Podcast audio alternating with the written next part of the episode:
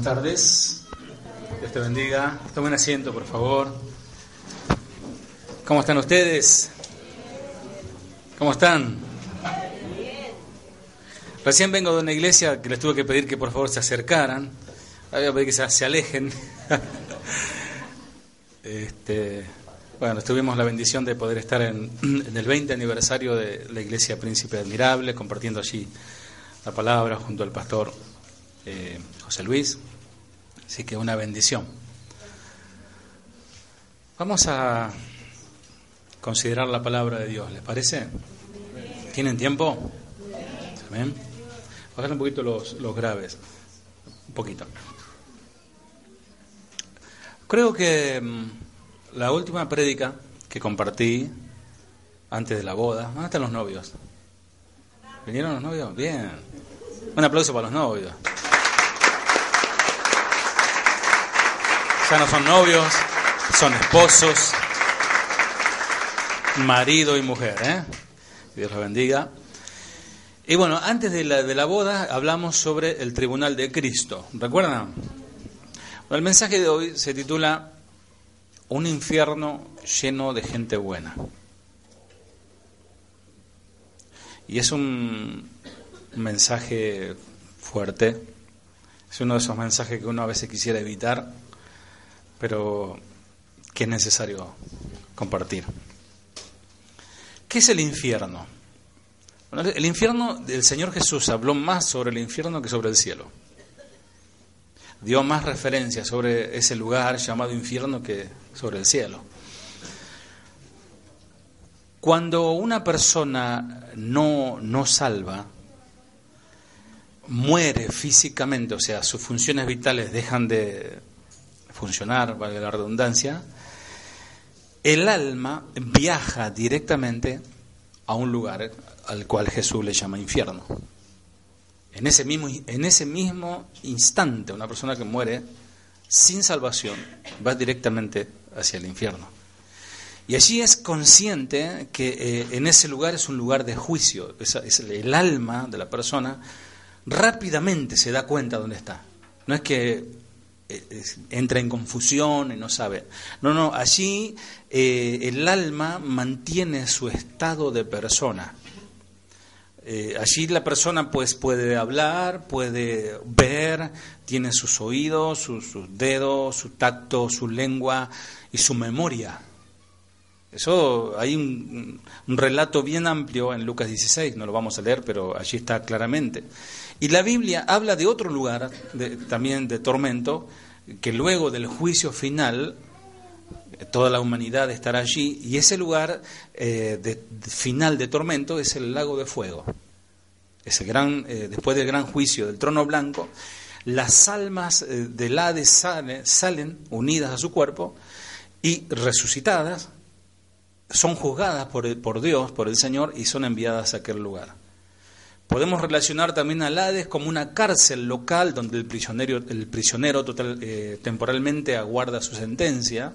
O sea, el infierno es un lugar, como lo expliqué hace poco, no es un lugar final, el infierno es un, es un lugar que espera sentencia. Eh, después es sacado de allí, llevado ante el juicio del trono blanco y después recién enviado al destino final, que es el lago de fuego. Primero, Dios no quiere que ningún hombre perezca. Es, ¿Cuál es la voluntad de Dios? Que ningún hombre vaya a aquel lugar. Casualmente hoy hablaba un poquito sobre esto allí en, en Príncipe y, decía esto, que el infierno no fue un lugar creado para los hombres. El infierno fue un, lugar creado para Satanás y sus ángeles. nunca fue creado para los hombres. Eh, y cielo o infierno, escuchen por favor, son decisiones personales. Cada uno ya, hoy, hoy, hoy, hoy, 28 de noviembre de 2015, único y repetible, hoy vos tenés tu boleto en tu mano, vos ya elegiste, hasta hoy elegiste, hasta hoy. Entonces, cielo o infierno son decisiones personales que cada individuo toma mientras está parado aquí en este planeta, mientras está vivo, mientras respire. Y Dios proveyó la obra de su Hijo sobre la cruz del Calvario, la salvación para el hombre. Si el hombre rechaza al Salvador, irá al infierno por su propia elección. Alguien ha dicho que Dios ama de tal manera al pecador que, que si elige ir al infierno en vez de ir al cielo, Él lo dejará ir, porque es una elección. Recuerda que todo el que va al infierno lo va a hacer por su propia elección. Segundo, Dios es amor. ¿Cuántos saben esto? Dios es amor, pero Dios es amor, pero también es santo y Él debe juzgar el pecado. Si, permitiera entrar el pecado en el cielo, destruiría todo lo que Dios ha hecho en rescate por la humanidad. Caería toda la obra de la cruz, toda la pasión. Tercero, el hombre, el hombre aquí en esta tierra, no duda en poner a los enfermos en el hospital no duda en poner a un criminal en la cárcel, no duda de poner un cadáver en el cementerio. De la misma manera, Dios enviará al lugar correspondiente a cada alma después de su muerte física. Habiendo dicho esto, aquel que rechaza el Evangelio será hallado culpable partícipe de homicidio en primer grado, de nada más y nada menos que del Hijo de Dios. Jesús. Dios detuvo la mano de Abraham, quien iba a degollar a su hijo Isaac. Dios detuvo esa mano, pero nadie pudo detener la mano de Dios cuando Dios mató a su hijo. Para justificar la deuda que deshonró ese nombre santo, Dios demuestra su santa justicia al matar a Jesús para no tener que matarnos a nosotros. Mató a su hijo para no matarme a mí. Ese es, en otras palabras, lo que es la salvación. ¿Qué es la cruz? ¿Qué es la muerte de Jesús?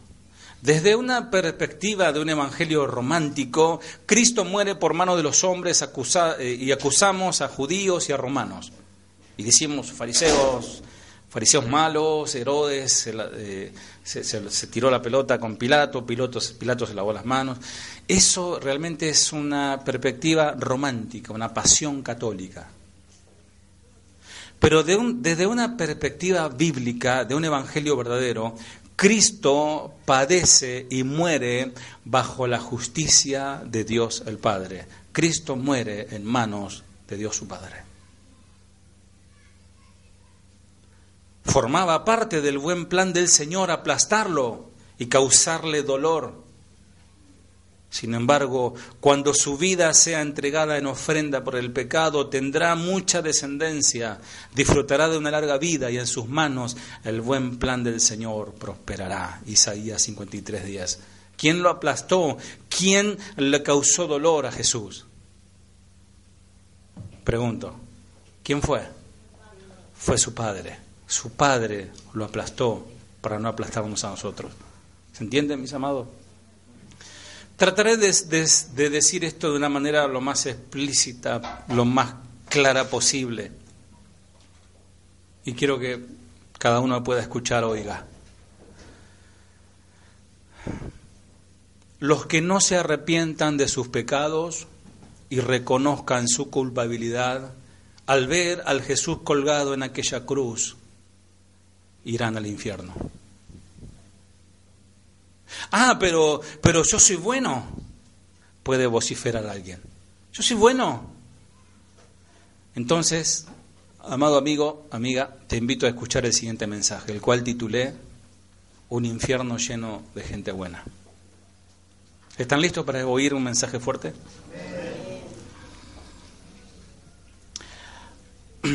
Un mensaje fuerte trae un texto fuerte. ¿Cuántos saben? Eh, pregunto, ¿se cansa Dios? Vamos a ver que Dios se cansa. Vamos a leer Jeremías 15, 6 y 7.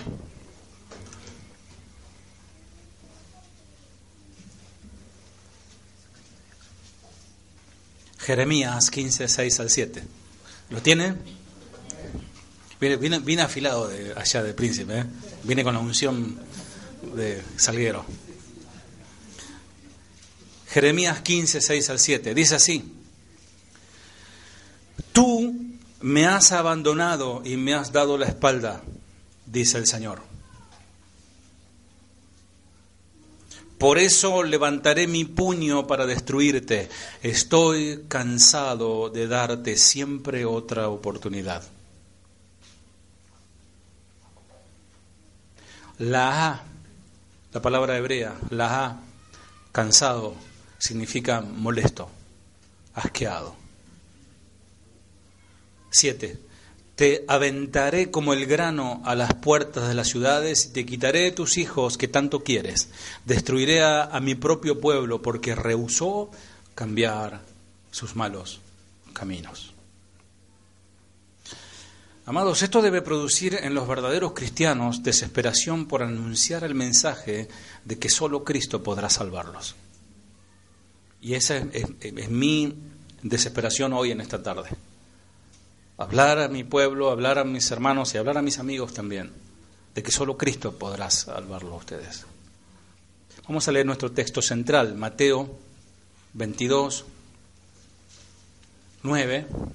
Mateo, primer libro del Nuevo Testamento, el Evangelio de Mateo.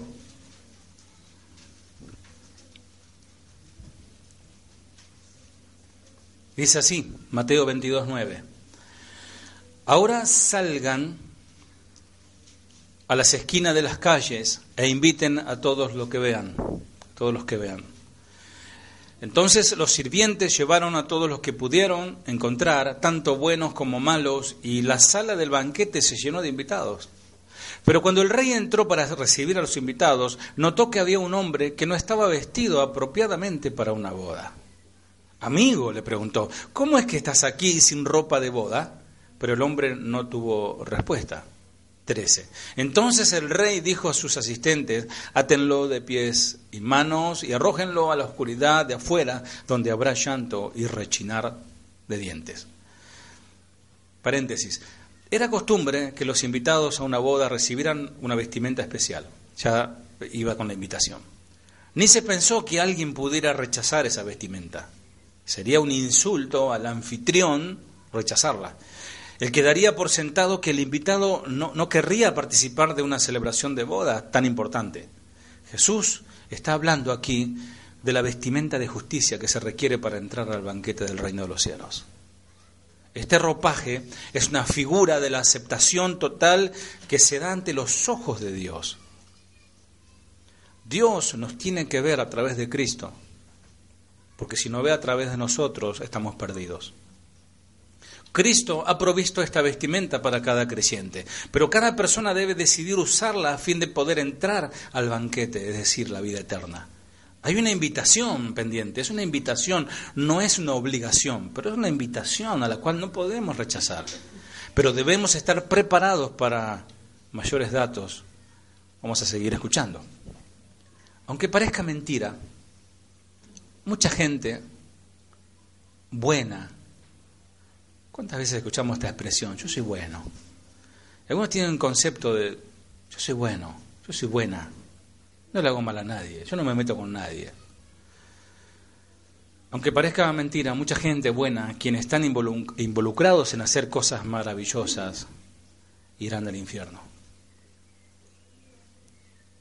Para decirlo de otra manera, no irán al cielo. Y no hay purgatorio. ¿eh? No existe eso. Es un invento de la Iglesia católica para sacar dinero. El Señor habló sobre solamente sobre el cielo y sobre el infierno, son los lugares de destino final.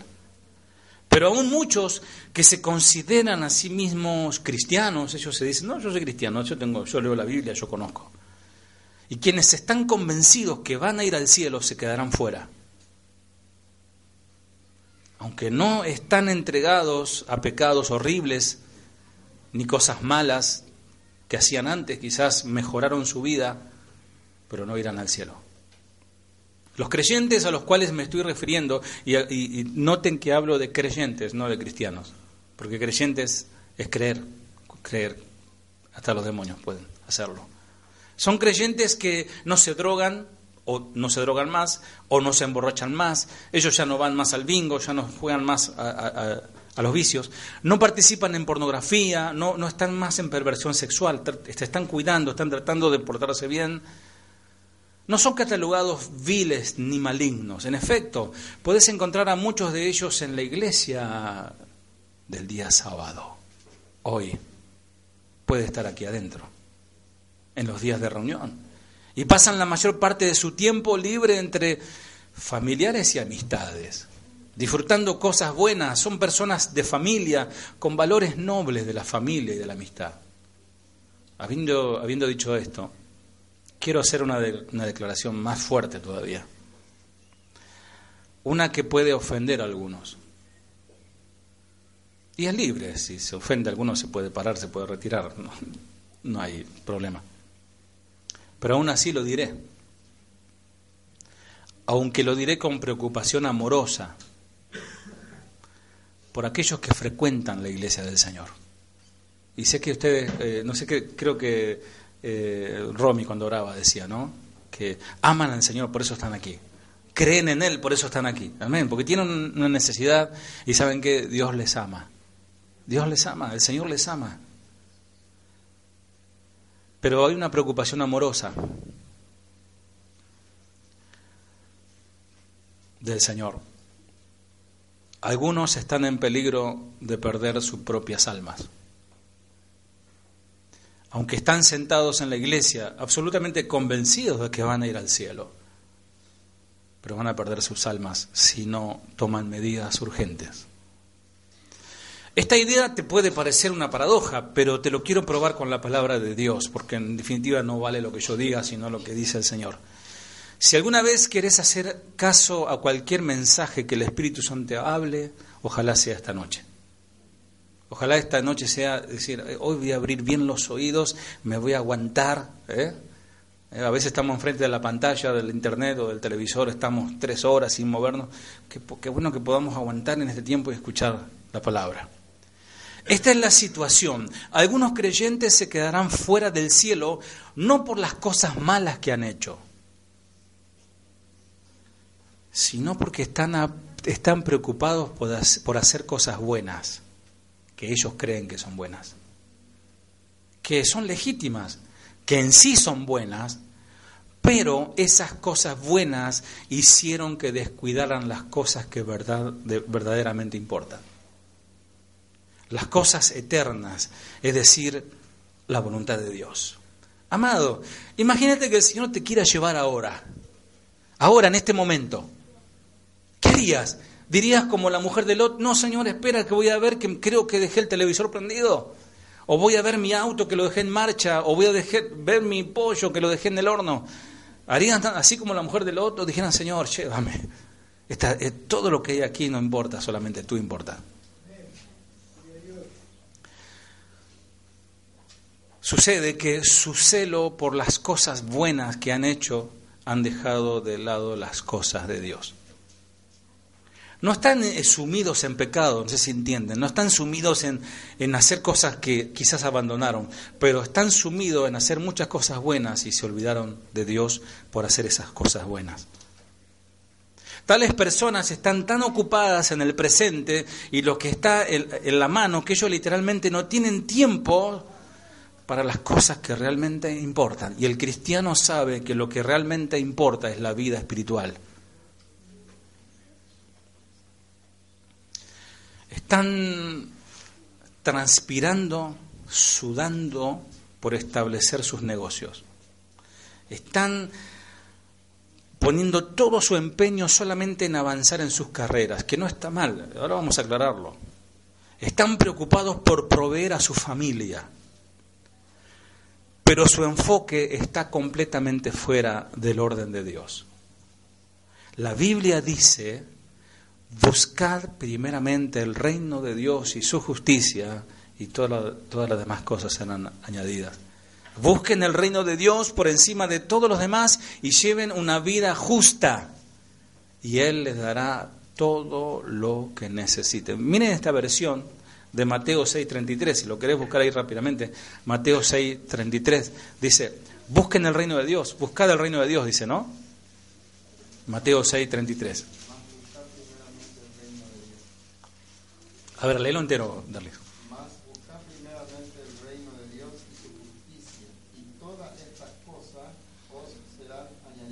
Ahí hay una clave que estamos dejando de lado. Siempre decimos buscar, buscar el reino de Dios, su justicia, y las demás cosas serán añadidas.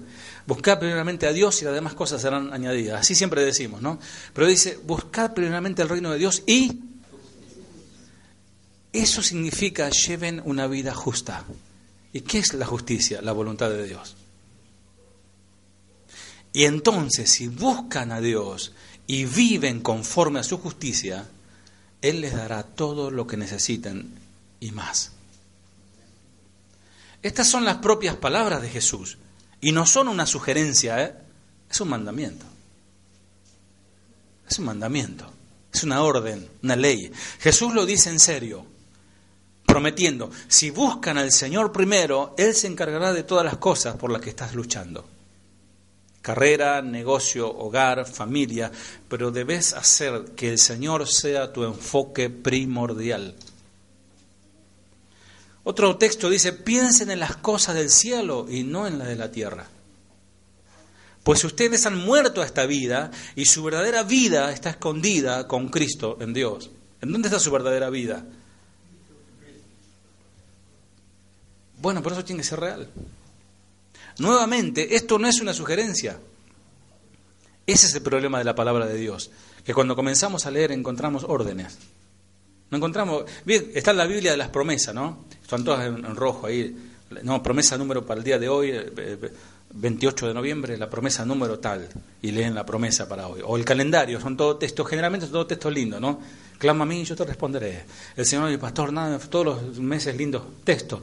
Pero estas palabras que realmente nos demanda una vida como Dios quiere, casi no las queremos leer. Nuevamente, eso no es una sugerencia, es un mandato. En griego el significado es poner tu mirada o intereses en las cosas de Dios. Coloca tu atención, afirmate como hierro, como concreto en las cosas de Dios, empecinate, así como te empecinan los negocios, más en Dios. Por favor, entiendan, por favor, Dios nunca ha escogido que todos vendamos nuestras casas. Hoy prediqué sobre eso, que vendían sus casas y sus heredades, porque el Espíritu Santo motivaba los corazones. Dios no nos, no nos está pidiendo eso. Si Dios le dice a alguno que haga eso es porque Dios se lo dijo. Pero esto no es una cosa que se dice así libremente o, ligero de cuerpo. Él nunca ha dicho que debemos renunciar a nuestro trabajo o convertirnos en monjes, ¿no? Entregados completamente a la meditación, ¿no? Sí, Jesús dijo esto, pero solamente a un hombre se lo dijo. Al joven rico. Vende tus heredades. A e, ese se lo dijo. ¿Saben por qué? Porque Jesús es Dios. Y él sabía lo que le iba a responder. Abraham le dijo, dame tu hijo. Y Dios sabía la respuesta de Abraham. Por eso lo dejó llegar hasta que el cuchillo iba a bajar y él lo detuvo. No es que el Señor le estaba pidiendo realmente que venda todo, así el ministerio de Jesús iba a ser más. Iba, en vez de andar a pie, iba a andar en un carro Jesús. No, no, no. Dios no le dice, no dice esto. Dios dice que amemos a Él antes que al mundo. Algunos dicen, Dios me dijo que dejara a mi cónyuge y, a mis hijos y que me dedicara al ministerio. Algunos que andan haciendo, yo conozco a alguno por ahí. Dejaron a su esposa, a sus hijos, su prioridad y se fueron a predicar la palabra del Señor, ¿no? Con otra esposa nueva, mucho más joven, obviamente, ¿no? Si dice eso, el Señor me dijo que dejara a mi esposa para, el ministerio, yo le diría dejar de drogarte. Dios no te dijo eso. Es tu propia mente o es el diablo. El Señor no está en el negocio de romper matrimonios. Creo que lo hablamos, el, lo hablamos, ¿no, Hugo? sábado. Dios nunca te pedirá que hagas semejante cosa, pero Él insiste en ser el centro de tu vida. Lo que Dios quiere que Él sea el centro de tu vida, si no, no, no quiere ser tu Dios si no, no quiere ser tu Señor. Porque tu Señor, cuando yo digo mi Señor, estoy diciendo Adonai, estoy diciendo mi amo. Y el amo es el, es el siervo, el siervo más bajo, el siervo que obedece al amo. Hoy se dieron vuelta los roles. Hoy Dios es nuestro siervo y nosotros le mandamos que vaya para allá, que nos bendiga esto, que nos traiga acá, que nos prospera acá y sane al otro.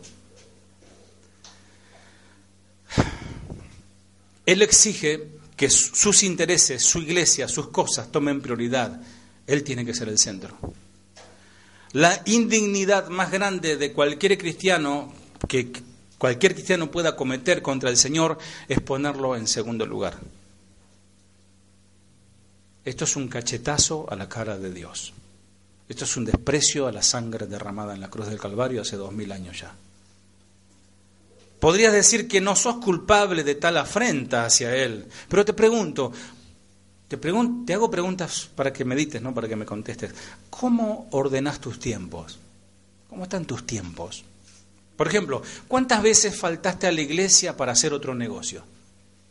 Si tenés que hacer un balance, ya que estamos en tiempo de balance, ¿no? Ahora el mes que viene todo el mundo hace balance del año. En este caso, si dejaste de venir a la iglesia, de congregarte porque tenías otra cosa, tu cliente, tu cliente no fue puesto en una lista de espera, pero sí Dios. Ellos fueron primero por encima de tus intereses, tu caos, tu casa, tu auto, tu deporte, tu, partido de fútbol, tu trabajo, tus parientes, no pueden esperar, pero sí Dios puede esperar. Ahí estás demostrando quién es primero para vos. Amado, yo he aprendido, y una de las cosas buenas que he aprendido de mi, padre, que él siempre decía, venían los tíos míos, perdón, si quieren acompañarnos a la iglesia, hoy tenemos culto. Así, con todas las palabras. Hoy tenemos culto, nosotros nos vamos. Si quieren quedar, está la pava, el mate, hay una película, quieren ver, nosotros vamos a la iglesia. Vamos, Jorgito, me decía, yo, ufa, y me va a la iglesia.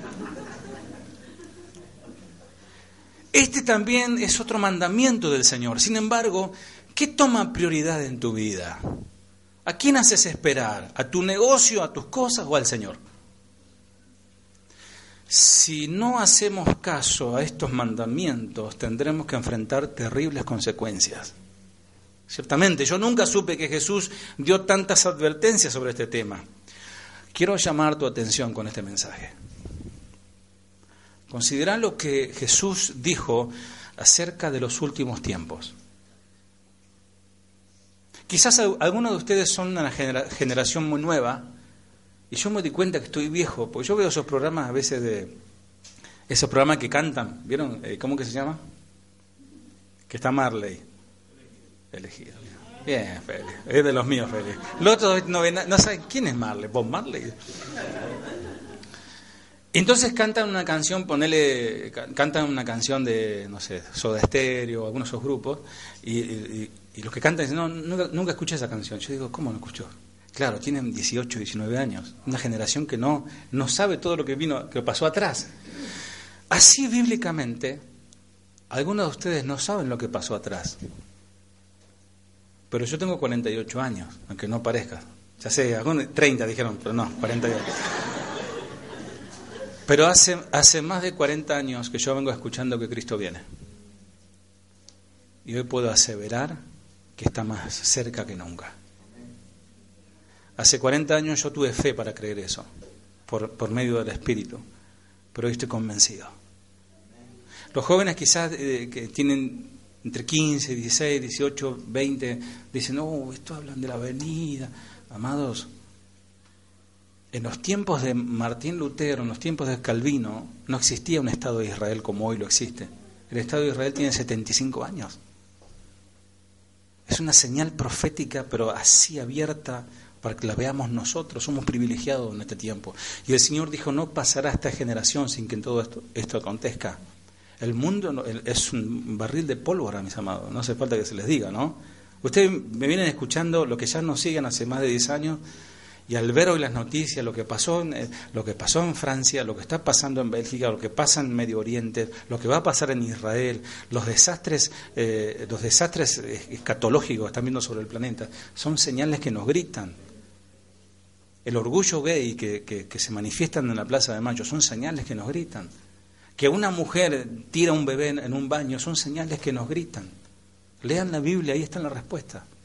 Entonces, el Señor Jesús nos habla que consideremos lo que iba, iba, a pasar en este tiempo. Vamos a leer Lucas capítulo 17.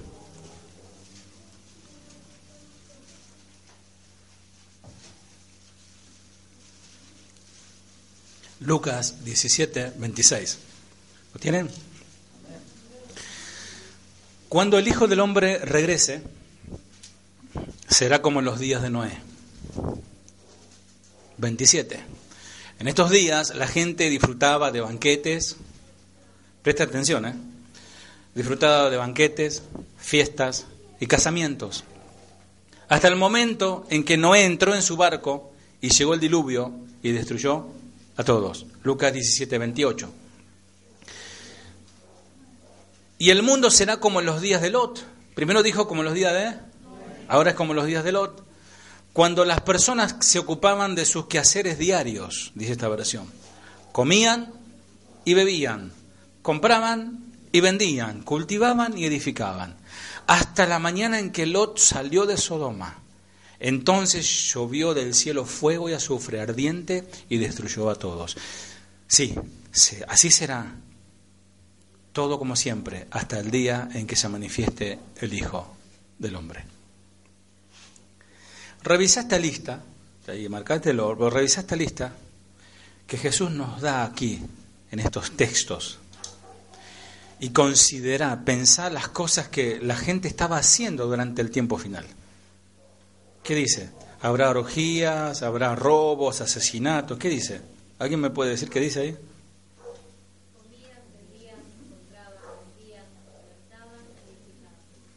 Cosas buenas.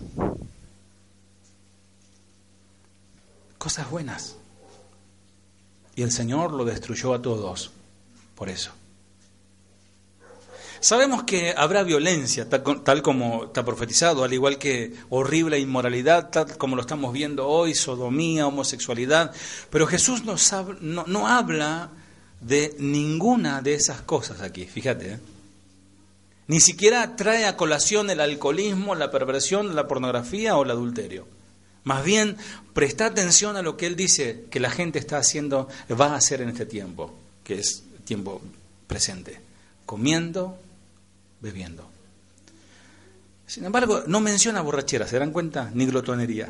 Comiendo y bebiendo. O sea, la, traducción del, del, griego es exactamente, comen, beben. Casándose, comprometiéndose, comprando, vendiendo, sembrando, construyendo. En esta lista no aparece un solo pecado que digamos, che, ¿cómo? ¿Por qué descendió fuego del cielo? Todas son cosas buenas, son cosas legítimas.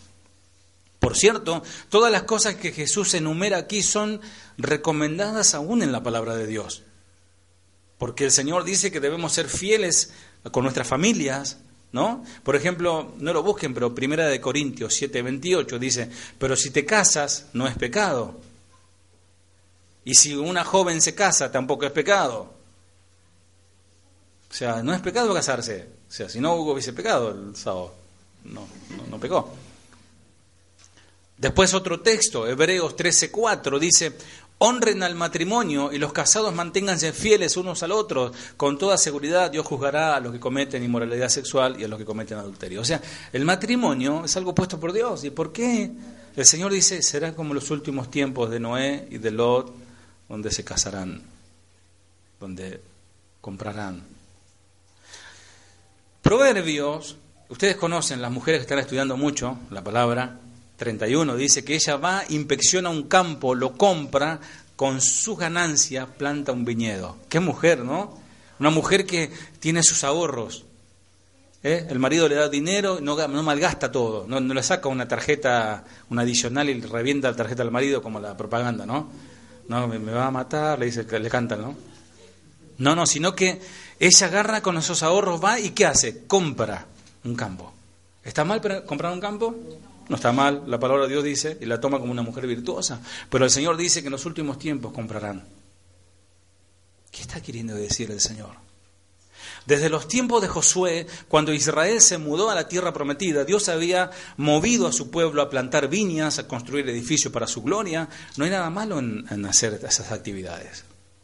¿Por qué entonces Jesús solo remarca cosas buenas, cosas legítimas que la gente estará haciendo antes que venga el juicio de Dios? Es porque Él está diciendo algo de vital importancia. Él nos está advirtiendo de nuestro descuido total de su palabra mientras estamos completamente ocupados afanosamente en nuestros propios intereses. Ese es el mensaje central de esta noche. Pensalo.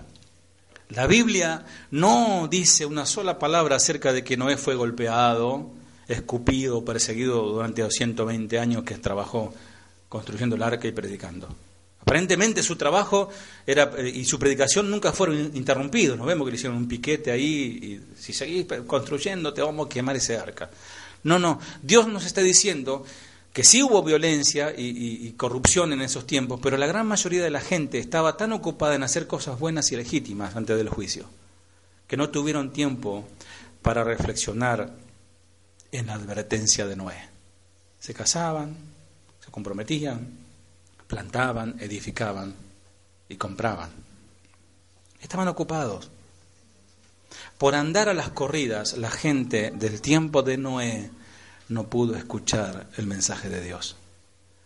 Y hoy está pasando lo mismo. Por andar a las corridas, que no, que tengo que ir a hacer esto, no, que estoy ocupado, no, que a qué hora termina esto, porque tengo que ir a, no, sé, ahí, no sé qué van a hacer, pero bueno, siempre están corriendo, ¿no? Hablemos del estilo de vida de nuestros días.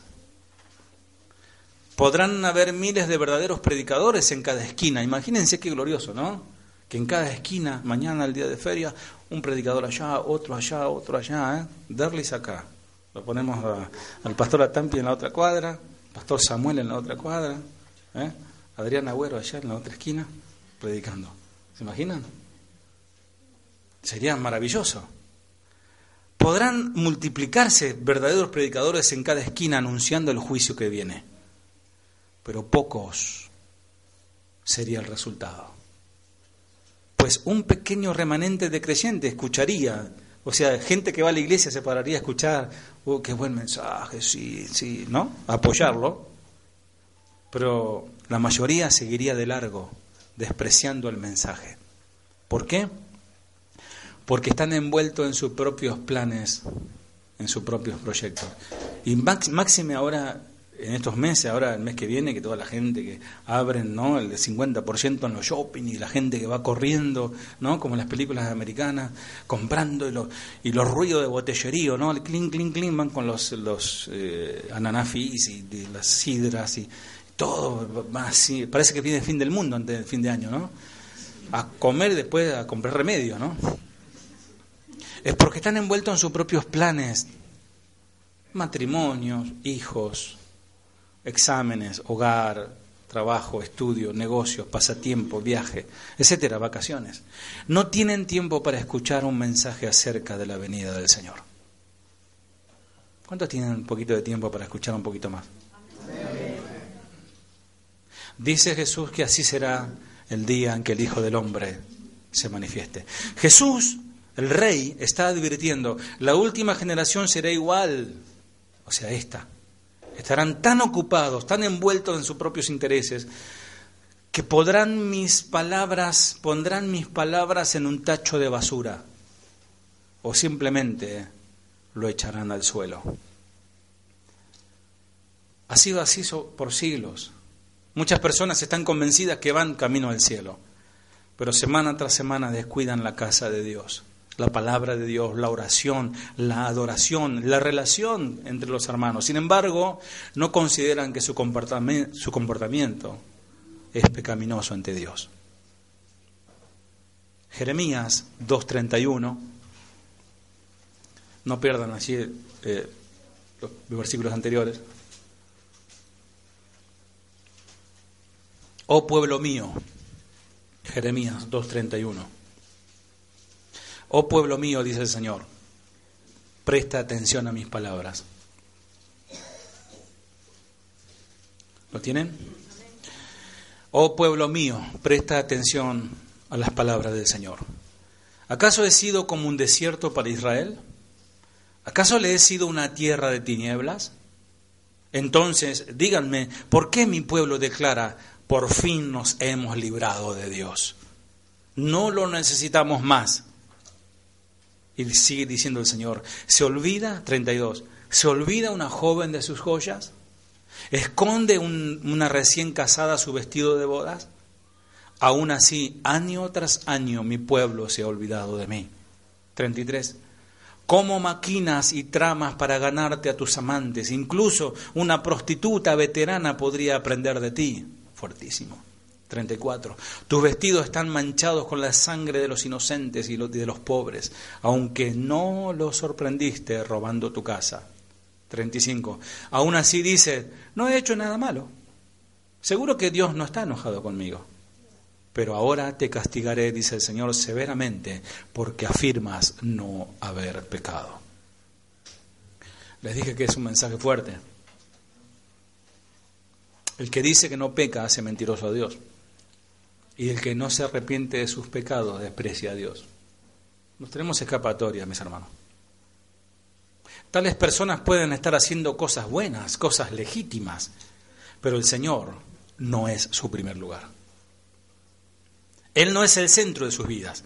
Si fuera así, no lo echarían a un lado. Ellos buscarán tiempo para estar con Él. Jeremías reprendió al pueblo por discurrir tanto, dice en la versión clásica versículo 36, Jeremías 2.36. Primero acá, después allá. Saltas de un aliado a otro pidiendo ayuda, pero tus nuevos amigos de Egipto te fallarán, tal como Asiria lo hizo antes.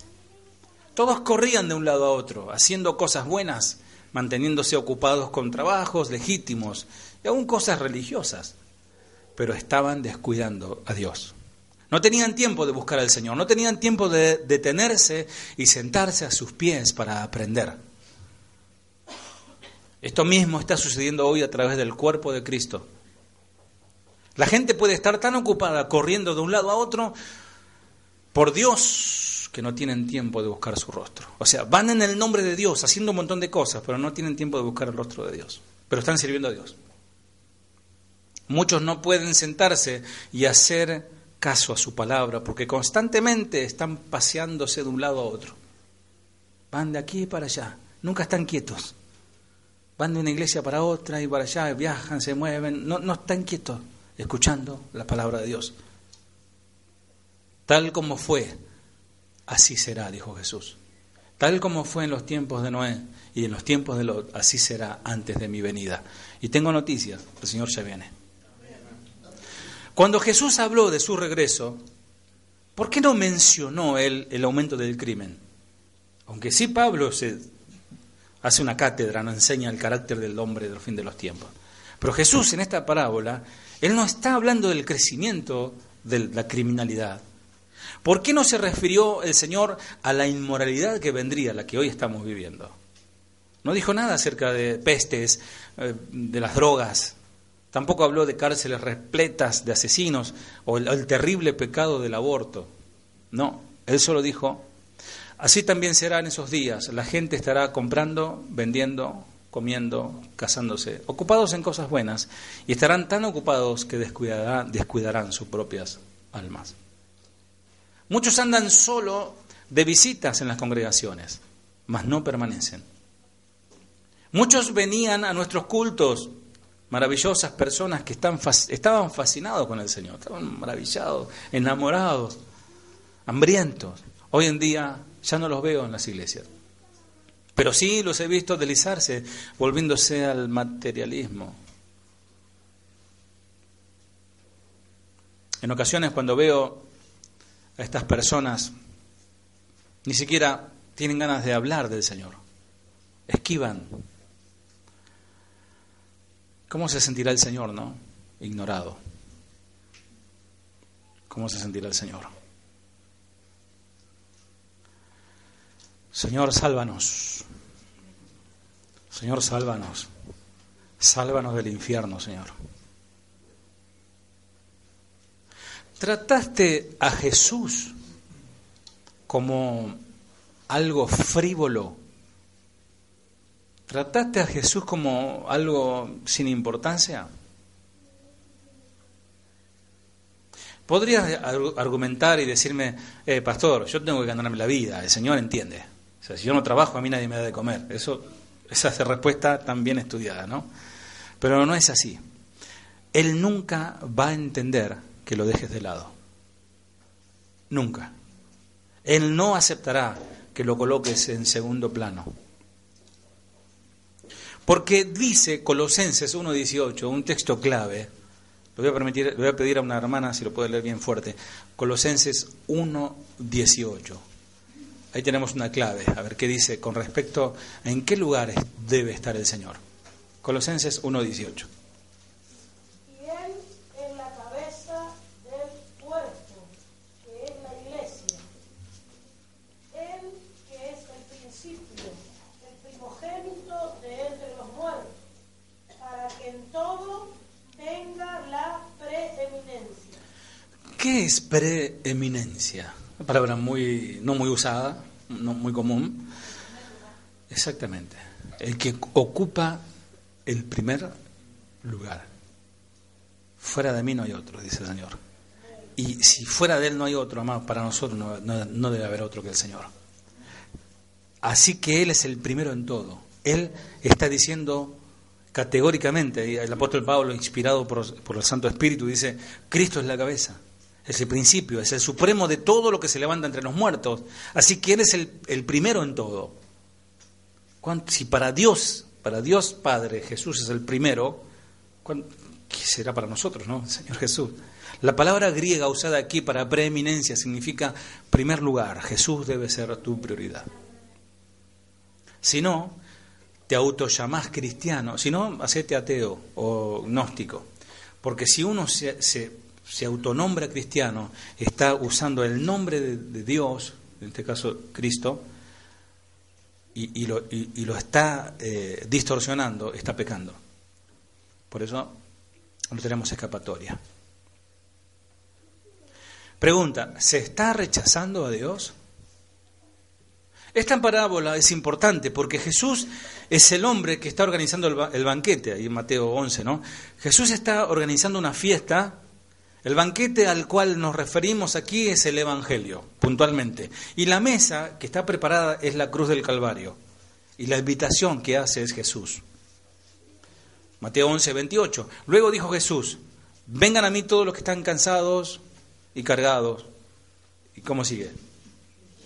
o trabajados y cargados, y yo los haré descansar. Él, hace la invitación. Sencillamente, nuestro Señor nos está invitando a una intimidad con Él. Vieron que a veces nosotros queremos charlar y bueno, hay gente, saluda, pero hay, momentos, hay personas que requieren tener una charla a solas, ¿no? Una charla en privado. Siempre se dice, ¿no? Privado, ¿no? Porque a veces son cosas secretas o cosas privadas que se habla, entonces eh, uno puede interrelacionarse con esa persona. Nosotros necesitamos privacidad con el Señor. ¿Cuánto hace que no estás en privacidad con el Señor? ¿Cuánto hace que no tenés ese tiempo a solas? Somos invitados a su presencia, a cenar con Él, a conocerle, a disfrutar de su compañía. Él dice, vení y vas a encontrar la mesa preparada para vos. Todo está listo. Encontrarás plena satisfacción en mí. Efectivamente, Jesús ha logrado todo lo necesario para darnos satisfacción y vida en la cruz del Calvario. Fue pagado el precio. El Señor nos dice a la mesa. Mira cuando dicen a comer y que dan tres horas para llegar, no sé si pasa eso siempre, ¿no? A comer está la, mam la mamá poniendo la mesa y hasta que por ahí se enoja y, y ya grita más fuerte, ¡a comer! Dice, ¿no? El Señor está invitando a la mesa. El Señor ya hizo el invita la invitación. Sin embargo, la parábola nos dice que cuando llegó el tiempo de la cena y la mesa estaba servida, nadie apareció. Conocen, ¿no? La historia, conocen la parábola. Cuando los sirvientes miraron hacia la calle, no veían a nadie que se aproximara. Imagínate, la música, los violines sonando, las mesas, las candelabros, todo de lujo para recibir el Señor a sus invitados y el grillo cantando en la esquina. Nadie. Nadie. Cuando fueron no había nadie. El dueño esperaba que sus invitados dejarían todo por estar allí temprano, expectante, anticipando el compañerismo con gran gozo, ahí charlando y riéndose. No hay nada más hermoso que una fiesta, ¿no? Pero nadie llegó. Y el asado todo estaba preparado. Te pregunto, ¿cómo te sentirías si preparas una comida riquísima e invitas a una persona que te dice que va a ir, pero cuando llega la hora, la mesa está servida, no aparece nadie? ¿No lo tomarías como un rechazo total? Significando que tus invitados, a, tus invitados no les interesa ni tu comida, ni vos, ni tu casa, nada. Este dueño decidió enviar a sus sirvientes a recordarles a sus invitados que todo estaba listo. Fue un último llamado, y ese es el último llamado que hace el Señor en esta noche. Lucas 14, 18.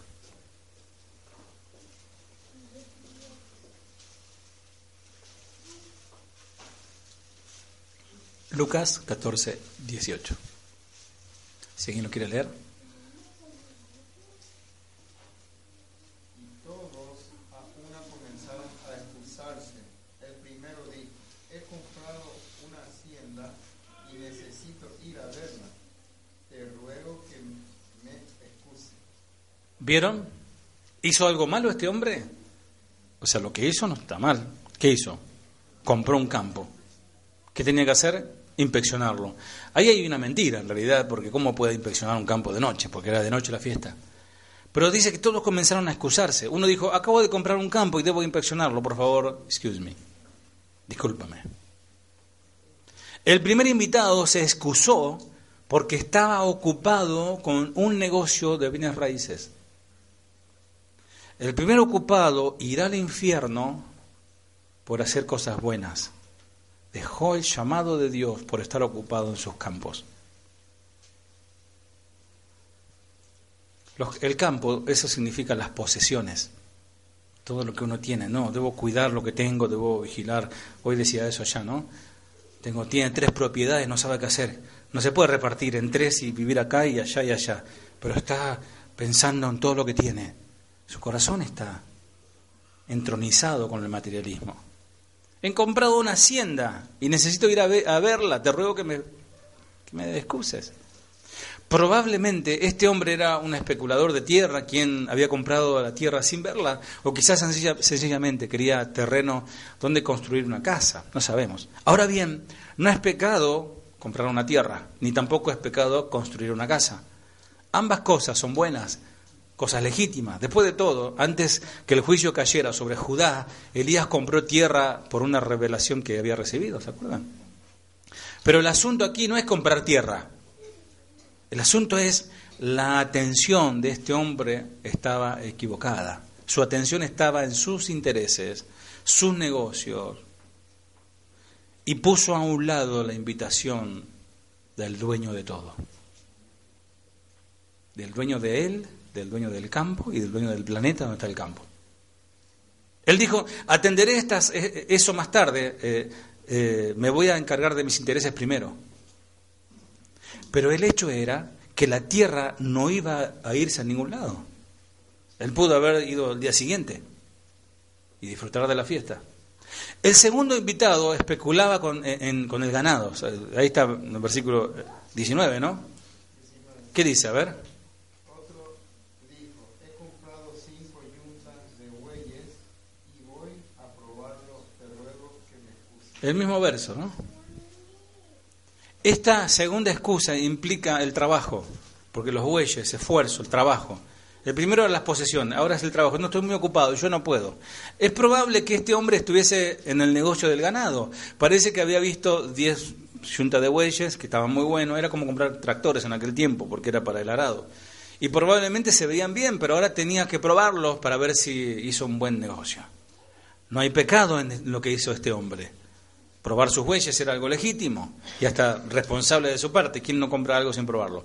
Indudablemente que Abraham y Job habían hecho lo mismo. Tantas veces lo hicieron, eran ricos, ellos ten- tenían experiencia en eso y, y no por eso se fueron al infierno. Este hombre estaba haciendo lo que la palabra de Dios le recomienda a cualquier proveedor diligente. Pero nuevamente, este no es el asunto. El problema no era los bueyes. ¿Dónde estaba el pecado de este hombre? Él actuó como si ir al granero era más importante que ir a la casa de Dios. Esos bueyes pudieron ser probados el día siguiente, pero no, lo, no, los hizo esperar, lo hizo esperar a Dios. Y el último invitado era Hugo. Pero a pesar de eso, Hugo vino. Versículo 20, a ver qué dice. A ver, léelo, Hugo. ¿Tenés? Versículo 20. Y otro dijo, acabo de casarme y por tanto no puedo Y Valeria le dice, amén. Ahora bien, nada puede ser más legítimo que casarse. La Biblia lo dice, ¿no? El hombre que haya esposa encuentra un tesoro y recibe el favor del Señor. Yo no sé por qué no dice algo del esposo, pero bueno, de la esposa dice. Ese fue el texto que usaron, ¿no? Pero una vez más, el matrimonio, el matrimonio no es el asunto, no es el problema, es algo bueno. Este hombre pecó porque puso a su familia primero antes que a Dios. Hay gente que pone primero a su familia antes que a Dios. No mi esposo, no mi esposa, no mis hijos, no mi mamá, no mi perrito, mi gatito. Pone otras cosas antes que a Dios. El Señor dice, la devoción a la familia es buena en su tiempo y lugar, pero no cuando toma mi lugar, dice Dios. Este hombre pudo llevar a su esposa al banquete. ¿Qué mejor? Se casó recién, fiesta, comida de arriba. Vamos, seguimos con la fiesta, ¿no? Esta hubiera sido una buena forma de comenzar el matrimonio, pero no. El pecado de poner la familia antes que al Señor es un pecado que entorpece hoy a la iglesia. Conozco a amas de casa quienes se encuentran difícil, les cuesta venir a las reuniones de damas. No estoy hablando de Jerusalén, ¿eh? estoy hablando de acá de Banfield. ¿eh? No, porque está leyendo de allá. No, no, de acá. Hay personas que les cuesta venir a, los estudios. No, no, yo sé todo, dice, porque el estudio. Eso eh, dice el, muchos libros fatiga la carne. Saca, sacan texto para ¿no? cubrirse. Pero tienen suficiente tiempo en la semana para otras cosas, por ejemplo. Siempre están corriendo, haciendo cosas especiales para sus hijos, hacen tiempo para las clases de, natación, de fútbol, lecciones de música, funciones escolares, fiesta, ir de picnic, deporte, comprar. La lista sigue, pero dedican poco tiempo a las cosas y a la casa del Señor. El mensaje que se escucha es, ah, no, mis hijos son primero, mis hijos son primero. Te digo, si descuidas los intereses de Dios y pones a tus hijos primero, los condenarás porque se le estás transmitiendo, eh, tu hijo va a hacer lo mismo. Esto fue lo que sucedió con Ezequías y Manasés. El Señor le dio 15 años más de vida. ¿Se acuerdan cuando vino el profeta? Le dijo, 15 años más te da el Señor. Le dio de vida. Y él tenía que buscar el rostro del Señor y llevar a Israel a la, a la renovación espiritual. Al contrario, Ezequías pasó esos años jugando con juguetes de adulto coleccionando joyas, ganado, construyendo edificios. El hijo que crió durante esos años se llamó Manasés. Observó cómo su padre ponía esos juguetitos en primer lugar. El resultado, Manasés se convirtió en uno de los reyes más malos de Israel. ¿Crees que tu hijo sea peor que vos? ¿Cuál fue el pecado de los tres hombres en esta parábola? Y ya voy finalizando. Era que los intereses por las posesiones, los bueyes representan eh, perdón, eh, las posesiones, el campo representa las posesiones, los bueyes representan el campo y, y, la boda representa la familia, los afectos. ¿Está mal? No, no me malinterpreten. Todas las cosas que ellos estaban haciendo, perfectamente legítimas eran. Estaba bien. Peor es ser un vago y no trabajar y no dar para proveer para la familia, como dice el Señor, el Señor ¿no? que no provee para su casa es peor que el incrédulo. Pero se convirtieron en pecadores imperdonables ante Dios. ¿Por qué? Porque le robaron a Dios su lugar. Ahora permítanme hacer otra declaración importante. No son un verdadero eh, amante de Jesús si no proteges tu tiempo con Él, si no apartas tu tiempo con Él. La iglesia, el reunirse como el culto de hoy, es parte, no es que, no, tengo que ir a la iglesia porque es el primer lugar. No, no, hablo de la vida cotidiana, en tu corazón. Y si vos en tu corazón el Señor está primero, cuando hay reuniones o hay actividades en la iglesia que se hacen a fin a fin de la edificación y el crecimiento espiritual de, la congregación, vas a estar ahí presente. Vas a correr un poquito, es una hora, dos horas, corres un poquito, acomodas los tiempos y estás. Uno, yo veo, acá hay gente que viene de muy lejos, mis amados. De muy lejos, ¿eh? No quiero decir para no que tampoco sea grande de que vienen lejos, pero hay gente que viene de muy lejos. Y están ahí, y a veces la hora pasa y están mirando la hora no porque se quieran ir, sino porque el colectivo. Tenés que llegar a un lugar donde considerás todo como una intromisión si te roba tu precioso tiempo con Jesús. Una vez que haces a un lado esas cosas, le vas a dar fácilmente prioridad a tu Dios. Termino con esto. Un gran número que están en la, la procesión nupcial ir al infierno. Mateo 25 también nos habla, ahí mismo, una poderosa parábola, la de las diez vírgenes o las diez damas de honor. Seguramente conoces bien esta parábola, la habrás leído tantas veces. Que solo cinco de las vírgenes tenían sus lámparas llenas de aceite cuando el novio llegó por ellas. Las otras cinco quedaron fuera de la fiesta nupcial, porque salieron a buscar aceite cuando vino el novio. Dado que las diez vírgenes en esta parábola representan la iglesia, ¿significa esto que solo la mitad de los cristianos entrarán a la cena de las bodas? Bueno, no lo sé. No lo sé. Yo estoy trabajando para que todos, ¿no? Para que todos entremos. Pero sí sé que debemos prestar atención a lo que Jesús nos está diciendo. No tengo un problema con el hecho de que las diez vírgenes cabecearon todas, dice, ¿no? ¿Cuántas? ¿Cinco? Todas. Y durmieron. ¿Por qué? Porque era la medianoche, el sueño te va llegando. Primeramente, aquellas que tenían aceite, porque había cinco que tenían aceite, tenían su, recipiente ahí preparadito, que seguramente esas noches que esperaban al esposo, porque el esposo caía sorpresa, le decía, mira, pasaron en seis meses yo construyo la casa, eh, yo les expliqué cómo era la boda judía, y él, y él decía, bueno, en esa semana, entre el 15 y el 20, entre el 15 y el 25 estoy llegando. Y esa semana, esos 10 días, ella estaba preparándose con, su ropa, se vestía, se preparaba, y llegaba la noche y no venía, no, este no va a venir. Se acostaba a dormir. Y así pasaban hasta que un día llegaba. Pero esas cinco eh, eh, prudentes o sensatas podían dormir en paz. ¿Por qué? Porque tenían suficiente aceite. Podían descansar. Aún en su descanso, si de repente el Señor venía, ya sí, agarraban sus, sus cosas y salían. Algunos dicen que ese aceite es el Espíritu Santo, ¿no? Y que las cinco insensatas habían descuidado su caminar y perdieron la unción del Espíritu. En medio no, encaja, ¿no? Doctrinalmente no va. Pero en segundo lugar, el aceite no es el corazón de la parábola. Acá no hablamos de la unción, del Espíritu Santo, no, no, no. Sin embargo, ponemos, eh, ponemos nuestra atención en lo que se pierde estas, cinco, estas cinco insensatas. Una vez que las cinco vírgenes insensatas rellenaron sus lámparas, regresaron y comenzaron a tocar la puerta diciendo, Señor, ábrenos, Señor, ya estamos aquí. Y él no les preguntó dónde estuvieron. Él no las reprendió porque no tenían aceite. Él no mencionó diciendo, che, qué tarde que vinieron, ¿eh?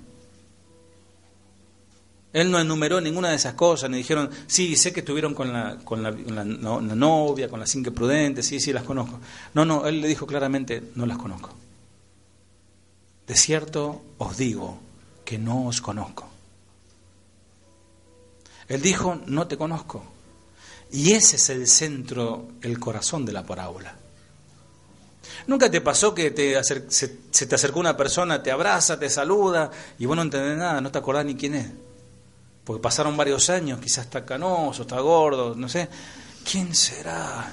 ¿Será hermano de la iglesia o no? ¿Será un compañero de trabajo? ¿Quién será este? ¿No? Quizás no le viste en 15 años y decís, lo siento, no te, no te conozco. Y no te, no te mandé la parte. ¿No te habrás confundido? No, no, no, no lo conoces. ¿Por qué? Porque en ese momento esa persona es totalmente extraña a vos. Por supuesto que Jesús sabe quién, quiénes somos. Él es omnisciente. Él todo lo conoce. Pero ese no es el tipo de conocimiento al que él se refiere en esta parábola. Jesús está diciendo, nunca me has tomado en serio. Nunca fui tu primer lugar. Nunca fui tu prioridad. Nunca fui tu primero. Nuestro noviazgo, noviazgo no consiste de eso. Tu corazón no está en esta relación. Yo no te conozco. Me descuidaste. No te puedo reconocer. Tu espíritu, tu caminar, tu forma de vivir, tu forma de actuar, tu carácter no se corresponde con el mío. No puedo reconocerte como mía. Amado, ¿conoces a Jesús? Yo te lo presento en esta noche. Es aquel que por amor entregó su vida para salvarte. Las puertas todavía están abiertas. Y Él te está pidiendo en esta noche, casi a modo de ruego, dame hoy tu corazón. Si hoy Jesús para vos no es como la niña de tus ojos, entonces Él no te conoce tampoco. Si tu atención no está en Él, su palabra, no te importa la iglesia, no te importa sus intereses, no eres su discípulo. Lo repito, lo repito en amor. Yo sé que es un mensaje fuerte y yo, yo terminé acá. Muchos de los que están escuchando este mensaje quizás no lleguen. Y como este mensaje se graba y se escucha en cualquier parte, alguno puede o no darse por aludido. Yo quisiera que todos puedan llegar. A menos que hoy se comprometan con Dios. Como comentaba hoy, eh, y lo decía el jueves, ¿no? Escuchaba un predicador, en la radio que decía que en una guerra, no sé si fue la, Primera Guerra Mundial o una de las guerras, que viene el mariscal eh, francés a, rendirse ante el inglés, ante el general inglés, y el mariscal le, le, da la mano al general vencedor, ¿no? Y le dice, mariscal, por favor, ríndase. Yo no lo puedo saludar si usted no se rinde. Si usted no se rinde, seguimos siendo enemigos.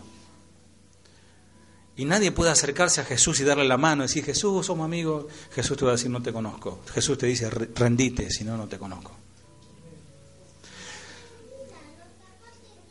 A menos que hoy no nos comprometamos con el Señor y podamos decirle, Señor, desde este momento en adelante me comprometo que vas a ser el centro de mi vida.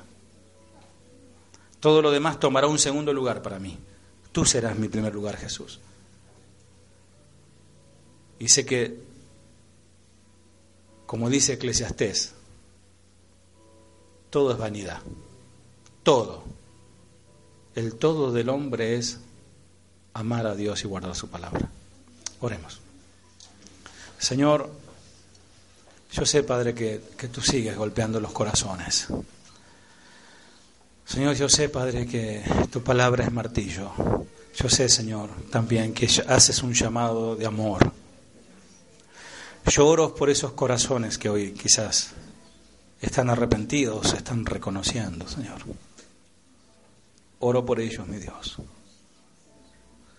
para que tú, Señor, les, les perdones sus pecados, que ellos se rindan a ti, Señor.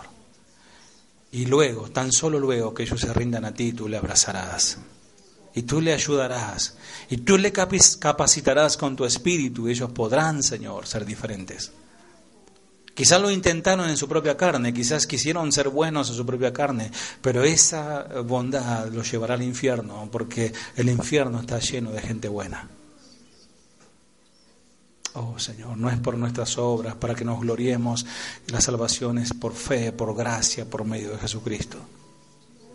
Sálvanos, Señor. Salva, Señor, en esta noche. Aquel que está escuchando esta grabación, quizás, Señor. Que tiene años de, de ir a la iglesia, quizás. Quizás nunca faltó a la iglesia. Quizás aún está sirviendo. Pero se da cuenta que está perdido. Salva, Señor. Bendice, Señor, a tus hijos. Bendice, fortalécelos, Señor, para que puedan seguir adelante estos años que nos quedan de vida, Señor. Que podamos, Señor, sembrar a nuestros hijos este mensaje, Señor, poderoso, para que ellos, si tú no vienes antes, continúen adelante, Señor, con esta obra. En el nombre de Jesús. Amén. Dios le bendiga, mis amados. Amén.